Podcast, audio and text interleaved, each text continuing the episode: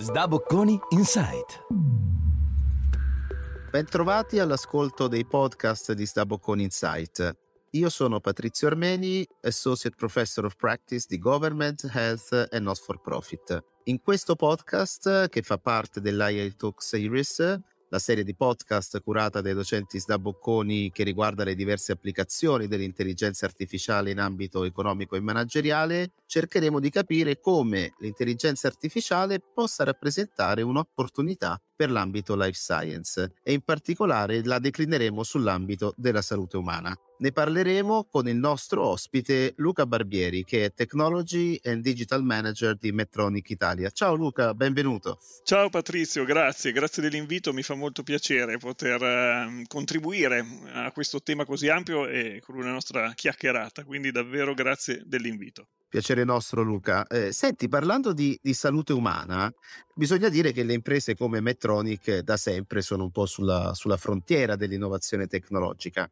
Ora però secondo me è opportuno sfatare un po' un mito, e cioè l'idea che eh, le imprese innovative come Medtronic partano sempre guardando un po' nel mondo quali sono i bisogni scoperti e cerchino praticamente di inventare da zero le risposte. Ora, per carità, questo magari qualche volta accade, però penso che ci sia un'altra funzione veramente molto importante che spesso viene sottovalutata, ovvero che le imprese come Medtronic guardino che cosa sta succedendo sulla frontiera tecnologica, comprendano i trend innovativi e cerchino poi di interpretare in quale modo questi trend innovativi possano portare valore, per esempio, nella salute umana. E penso che il caso dell'intelligenza artificiale sia proprio l'esempio perfetto di questa seconda funzione. E vorrei partire proprio da qui. Eh, ci dai Luca una visione di come l'AI possa portare valore nell'ambito della salute e della sanità? Ma allora, eh, innanzitutto devo dirti che mi ritrovo molto con col tuo ragionamento e col, e col concetto di sfatare alcuni luoghi comuni. Eh, quello che mi viene da dire, innanzitutto così, come, come, come elementi in primis da mettere a fuoco eh, in questa nostra chiacchierata, riguardo l'artificial intelligence alcuni aspetti sono i seguenti e in primis il fatto che l'artificial intelligence è oramai eh, in modo veramente ampio considerato uno dei mega trend cosiddetti o in altri contesti si parla di tecnologie esponenziali no? questo per dare già u- un'idea di quale sia eh, in qualche modo l'impatto che ne viene, che ne viene intercettato e in seconda istanza io penso che vada anche uhm, precisato che è vero, si parla sempre di, no, magari tra i non addetti ai lavori, di artificial intelligence come qualcosa eh, di univoco in qualche modo. In verità, eh, più ci si addentra in questo mondo, più si scopre che eh, si parla di un, un framework molto ampio, no? di, che comprende una serie di applicazioni eterogenee. No? Poi, e questo per dire, poi c- magari ci andremo attraverso con, con, con alcuni esempi, però questo è molto importante perché ciò che noi trattiamo in modo, come dire, eh, abbastanza univoco, in verità è veramente molto, molto frastagliato. Da ultimo, fammi anche dire, questo poi mi aiuterà poi a, a entrare più nel merito, che l'artificial intelligence, anche proprio per sfatare miti, come, come giustamente tu dicevi, eh, è qualcosa su cui c'è sicuramente un hype, questo è recente perché di recente abbiamo assistito a un'accelerazione, quindi si parla no, di crescita esponenziale di queste tecnologie. Ricordiamoci anche che però queste tecnologie hanno una storia che è una storia oramai abbastanza anche consolidata, quindi non, di, di, alcuni decenni. Quello che cui assistiamo in verità è un'accelerazione. Poi io direi, fatte un po' queste, eh, queste premesse, volendo trovare un comune denominatore no, al fatto che eh, dire, a tutte le, le, applicazioni, il valore aggiunto eh, che l'artificial intelligence eh, porta, perché di fatto già sta portando in ambito, in ambito health, in ambito sanitario, io vedo due, eh, due macro aree. Uno è quello della migliore appropriatezza e personalizzazione delle cure e quindi in ultima analisi di, di efficacia di queste cure. Questo è un elemento fondamentale. L'altro, per opposto, è quello di, eh, di efficientamento delle cure eh, e, quindi, e, quindi, questo porta a un tema di sostenibilità dei sistemi sanitari. Questo è qualcosa eh, assolutamente di attuale, l'abbiamo visto, eh, lo era già pre-pandemia, l'abbiamo visto durante la pandemia, ma è qualcosa sotto gli occhi di tutti e che ci accompagnerà perché parliamo di dover in qualche modo affrontare e sostenere un, un contesto di, di aspettative di vita sempre più prolungate, combinato con eh, con le cronicità, ma a pari o inferiori risorse eh, per poterlo fare. Quindi eh, appropriatezza, efficacia ed efficientamento. Se poi, per dirti, Patrizio, vogliamo citare alcuni, no? un pochino più nel concreto, alcuni ambiti, eh, ci sono alcuni studi che oramai riconducono questi ambiti a ti faccio sei, ma sei categorie, quello della gestione delle patologie croniche, quindi lo diciamo la cronicità, la prevenzione, quindi di nuovo gli algoritmi di artificial intelligence in ottica di eh, prevenzione, il triaging, così come la diagnosi, il sostegno alla decisione clinica un elemento veramente che sarà sempre più, eh, diciamo così, sempre più importante e poi in ultima analisi lo sviluppo e l'offerta di terapie. Qui mi riferisco a tutto spettro, anche in ambito, in ambito chiaramente farmacologico o l'esempio di accelerazione di studio di vaccini e così via. Quindi diciamo così, il valore aggiunto è veramente oramai in ambito di addetti ai lavori, lo ribadisco, sotto gli, di, sotto gli occhi di tutti, con diversi livelli però di maturità e di in qualche modo anche di eh, market readiness, se vogliamo, no? del settore. Ma infatti proprio da questo volevo, volevo ripartire perché eh, tu ci dici che l'intelligenza artificiale promette migliore efficacia e ma- maggiore efficienza. Per chi un po' coniuga il concetto di costo-efficacia, di costo-beneficio, questo è uno dei casi rarissimi dove tu puoi avere migliori performance con risorse utilizzate meno, che tra l'altro utilizzare meno risorse per migliori performance è come avere a disposizione più risorse. Quindi questo ci fa, ci fa credere appunto a, a, grandissime promesse, però guardando un po' lo stato applicativo mi viene da pensare, poi magari mi correggerai, che ci sono comunque delle barriere importanti, no? quindi magari se, se puoi illustrarcene qualcuna. Eh sì, sì, sì, è così, è così. Mi rendo conto che, eh, come dire, magari ho, ho comunicato e, e, lo, e, lo, interpreto genuinamente un senso di, di entusiasmo no? su tutte queste prospettive e aspettative, però io credo questo, cioè come, così come è un ambito eh, affascinante e veramente articolato, dico quello in, in, no? a, a tutto tondo dell'artificial intelligence, altrettanto solleva temi che riguardano sfere veramente molto delicate complicate, eh, questo, questo, in generale. E innanzitutto io, se parliamo in qualche modo di, di sfide o di barriere, perché tu hai, hai, ragione, hai toccato un punto fondamentale. In primis va detto che al, al di là, dire, delle, delle aspettative, delle premesse, ad oggi, se ci atteniamo ad oggi, se poi addirittura vogliamo qualificarlo sul nostro contesto italiano, sono tecnologie che hanno una conoscenza e una diffusione ancora veramente molto bassa, ma anche tra gli operatori operatori sanitari, quindi figuriamoci in termini di consapevolezza sul paziente. C'è una, c'è una indagine molto molto recente, interessante, a cura dell'Osservatorio del Politecnico eh, di Milano che, che, mette in luce veramente percentuali che in qualche modo mh, dire, potrebbero scoraggiare. Eppure questo è un po' eh, lo stato dell'arte. Quindi c'è un tema chiaramente di eh, conoscenza e, e, e, e, awareness in qualche modo, no? e che ci porta a un aspetto di barriera culturale. Quindi se, se, parliamo di sfide, in primis l'artificial intelligence va spiegata per vincere la diffidenza, perché non nascondiamocelo, il timore per chi lavora in quest'ambito, il timore ricorrente tra i professionisti è quello di, eh, di vedere o di intravedere un, un effetto di sostituzione o dequalificazione del medico a favore dell'artificial intelligence. Io questo lo considero paradossale, cioè un deposizionamento, perché in verità tutto, eh, in verità tutto è volto a, a, a, un, a, un, paradigma che vuole essere cooperativo e non competitivo, no?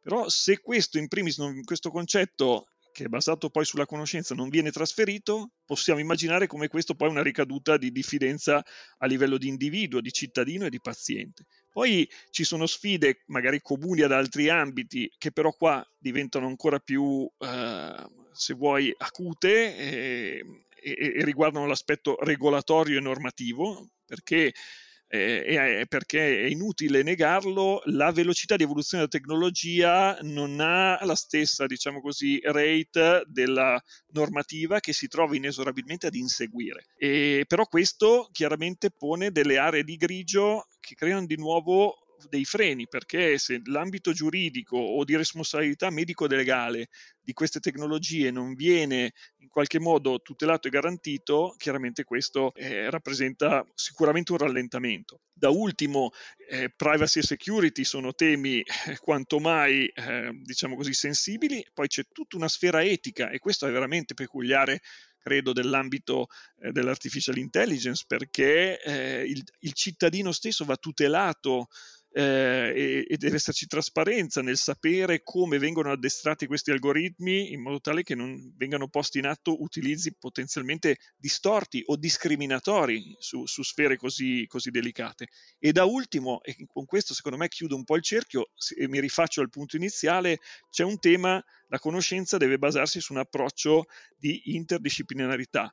Eh, qui stiamo vedendo dei primi timidi dire, esperimenti anche a livello di universitario di formazione di figure professionali che sono ibride no? tra il, il, medico, il medico e l'ingegnere, il clinico e il data scientist, ma diciamo che l'approccio sicuramente necessario e vincente, però multidisciplinare anche a livello di, di, di progetto, di sviluppo, proprio prima ancora che della, nel, nell'utilizzo.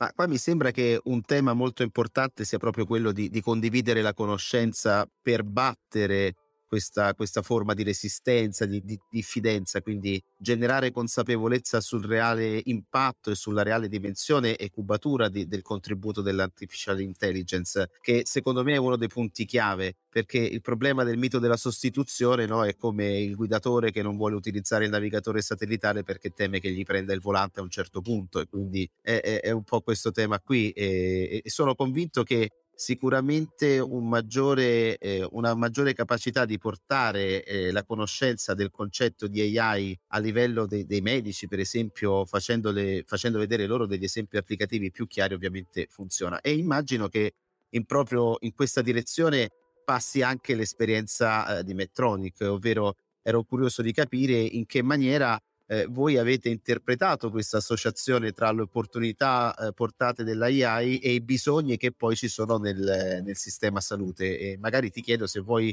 condividere con noi qualche esempio. Sì, sì, sì, Patrizio, lo, lo, faccio molto volentieri anche perché davvero in qualche modo è innegabile che anche una realtà che fammi, fammi dire davvero è, è, è, rappresenta in qualche modo una frontiera in questo ambito, no? come la nostra, eh, però non, non, c'è dubbio che, che noi stessi eh, stiamo man mano imparando da questo, eh, da questo nuovo contesto quali sono le sfide e quindi come man mano approcciare. Quello che mi sento di dirti, appunto, mi piacerebbe farti, se riusciamo, quattro esempi che tra loro sono anche eh, molto diversi. Questo da un lato per, per, rafforzare il concetto di quanto eterogeneo questo, questo mondo e dall'altro anche per, per, capire quali sono di volta in volta eh, in qualche modo le lesson learned che, che si stanno eh, apprendendo. Eh, ti faccio alcuni esempi. In primis, eh, uno degli ambiti che se vogliamo è considerato tra i più eh, in ambito artificial intelligence eh, un'applicazione tra le più mature, cioè siamo, mi riferisco al concetto della, della, diagnostica e, e, quindi della prevenzione. E penso uh, nello specifico a un, a un caso, no? che è quello del, ahimè, del, del tumore al colon retto. E, è qualcosa che, solo per darti una sensibilità, magari non è tra i più nominati, però è una forma che è la terza per diciamo, diffusione globale. C'è una crescita di incidenza anche nella popolazione di fascia eh, giovane o comunque adulta sotto i 50 anni. Parliamo di circa milione e otto di casi all'anno, quindi un impatto veramente importante, dove, ahimè, la vera, la vera arma che abbiamo a livello mondiale in questo momento è quella della prevenzione, dei programmi di screening e quindi nella fattispecie della coloscopia. E allora qui entra esattamente un concetto che è quello di aver ingegnerizzato di fatto un assistente virtuale per gli endoscopisti che è basato su un algoritmo di intelligenza artificiale che va a affiancarsi alla, all'esame dell'endoscopista e a intercettare l'anomalia della mucosa, quindi polipi o lesioni tumorali, e lo fa, attenzione, lo fa real time, quindi eh, va a inquadrarti no, visivamente delle, delle porzioni di, di, di, membrana che magari ad occhio nudo sono addirittura eh, difficilmente individuabili. E qual è qui l'obiettivo e la logica fondamentale? Appunto, come abbiamo detto, in primis che è un assistente, cioè non è non viene delegato una decisione clinica fondamentale, non viene delegato all'algoritmo, ma questo ti coadiuva segnalandoti dei rischi e dei sospetti e va esattamente a integrare dei limiti che, umani che sono quelli dell'affaticamento, immaginiamo ore e ore di analisi di questo tipo da parte di un operatore, raggiungendo livelli di sensibilità dire, assolutamente importanti, parliamo di oltre il 99%, e oltretutto, vedi il tema che torna dell'efficienza, eh, dandoti anche un, un, incremento di velocità e quindi tu a parità di risorse riesci a esercitare una serie di maggiore di, eh, di esami. Quindi di nuovo credo che questo sia un, un, esempio che dire, riprende una serie di, di punti che abbiamo toccati prima. Poi passo un, a un ambito completamente diverso, che è quello, qui è molto più noto perché è quello del diabete. Eh, no? Quindi stiamo parlando di una cronicità eh, assoluta no? a, livello, a, livello, mondiale e qui, anche qui, si declina in un altro modo, cioè una penna, quindi una penna cosiddetta intelligente, poi vediamo dov'è l'intelligenza e l'accezione di intelligenza, è una penna per l'erogazione di insulina in verità fa parte di un sistema. Noi in, sen- in questo senso in Metronic parliamo di smarter devices, no? perché appunto il device non è più l'oggetto stand alone, ma è qualcosa che fa parte di un ecosistema fatto di sensoristica, capacità computazionale, eh, algoritmi, generazione di dati che a loro volta vengono analizzati. Questo è un po' il paradigma. E quindi abbiamo questa penna che dialoga con il sistema, quindi una penna per erogare l'insulina, dialoga costantemente con il sistema di monitoraggio della, eh, della, dell'insulina Qui l'obiettivo però è quello di ottimizzare le decisioni di dosaggio. E qua torna esattamente il concetto di avere qualcosa di mirato, perché il modo in cui un, un, paziente reagisce ai dosaggi per rimanere nel range glicemico, che è un aspetto fondamentale eh, della qualità della vita di questi pazienti, è assolutamente con una varianza molto alta e quindi assolutamente individuale. E allora se noi inseriamo algoritmi di intelligenza artificiale che vanno a ottimizzare esattamente il ciclo di il loop di, di monitoraggio e dosaggio su quel paziente, capiamo come stiamo di fatto semplificando la gestione gestione del diabete e ottimizzando la decisione di dosaggio a livello cosiddetto di medicina di precisione.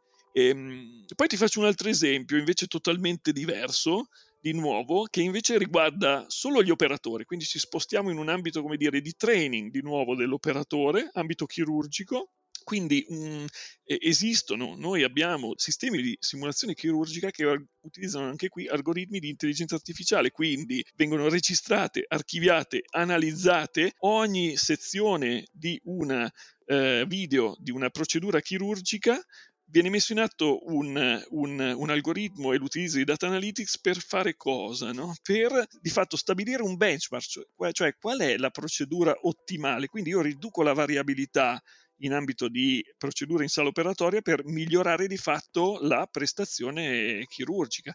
Gli esempi sarebbero, sarebbero molti. Da ultimo, ecco, uno eh, uno in ambito invece cardiologico, ecco, noi abbiamo da tempo dei cosiddetti monitor cardiaci impiantabili, no? cioè è l'equivalente in qualche modo, ma più raffinato, di un, pes- di un, di un holter no? eh, che, ti, che, ti, dà un tracciamento magari sulle 24 ore o sul, sul settimanale. Beh, c'è tutta una categoria di pazienti su cui questo tipo di registratore intelligente viene di fatto impiantato per un periodo lungo. E allora cosa succede? Anche qui eh, viene abbinato a, a, ad algoritmi predittivi basati sull'artif- sull'artificial intelligence che hanno il compito di migliorare la diagnosi di anomalie del ritmo cardiaco. No? Quindi lavora in, in, in, connubio assoluto con l'hardware per andare a, a, in qualche modo a supportare il clinico nel attribuire un, uno score di, di, rischio per quanto riguarda episodi di eh, le aritmie principali, quindi la fibrillazione atriale o, o la sistolia. Quindi capisci quante eh, veramente potenzialità eh, diversificate ci siano nel nostro ambito. Beh, ti ringrazio perché ci hai dato proprio una visione a 360 gradi e devo dire molto interessante proprio il fatto che una sola impresa possa promuovere l'uso dell'intelligenza artificiale su applicazioni così diverse tra di loro e quindi veramente davvero interessante come, come quadro. Luca, grazie davvero, è stato un grande piacere averti con noi. Grazie a te Patrizio, il piacere è stato mio, sono davvero contento di aver potuto contribuire a questa nostra chiacchierata su questo tema così ampio. Io sono Patrizio Armeni, Associate Professor of Practice di Government, Health and Not for Profit e vi ringrazio per l'ascolto.